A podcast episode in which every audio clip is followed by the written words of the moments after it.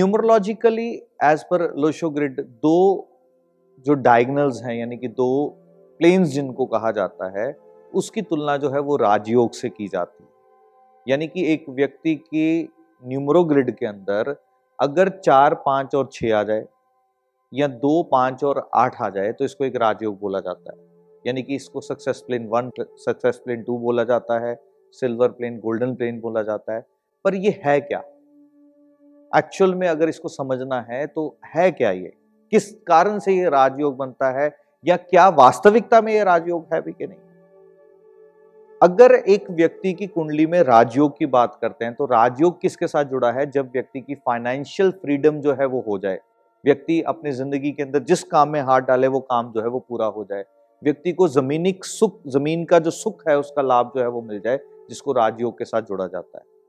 जिसमें सबसे महत्वपूर्ण एक अंक जो है रोल प्ले करता है, किसी भी राजयोग में या किसी भी प्लेन के अंदर जिसको हम कहते हैं अंक पाँच। क्योंकि अंक पाँच, चाहे आपका सिल्वर प्लेन है, जो चार पाँच और छह मिलकर के बनाते हैं, चाहे आपका गोल्डन प्लेन है, यानी कि हम बात कर रहे हैं दो पाँच और आठ की। तो पाँच जो है वो केंद्र है, और पाँच क्या है? बुद्ध, यानी कि मरकरी, यानी कि बुद्धि का उपयोग एक राजयोग को क्रिएट करने में, यानी कि एक व्यक्ति अपनी ज़िंदगी में बुद्धि का सदुपयोग करके ही किसी शिखर तक जो है वो पहुँच पाता है। यहाँ पर क्या ये नंबर हरे की कुंडली के अंदर दिखते हैं तो क्या उसका राजयोग बना होता है? ऐसा संभव नहीं है।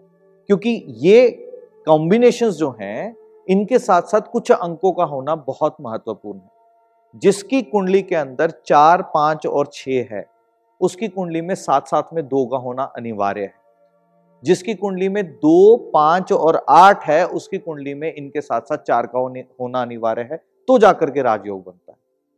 क्योंकि ये केवल और केवल नंबर्स नहीं है। ये क्या है? ये कॉम्बिनेशन है किसका? ये कॉम्बिनेशन है कुछ प्लैनेट्स का। वो प्लैनेट्स क्या रोल प्ले करते हैं? प्लैनेट्स एक व्यक्ति की ज़िंदगी के अंदर जुड़े हुए किसके साथ? एक व्यक्ति की प्रगति के साथ। जिसमें मैंने क्या बताया? कि सबसे ज़्यादा महत्वपूर्ण कौन सा रोल प्ले करता है? अंक पाँच। और अंक पाँच क्या है?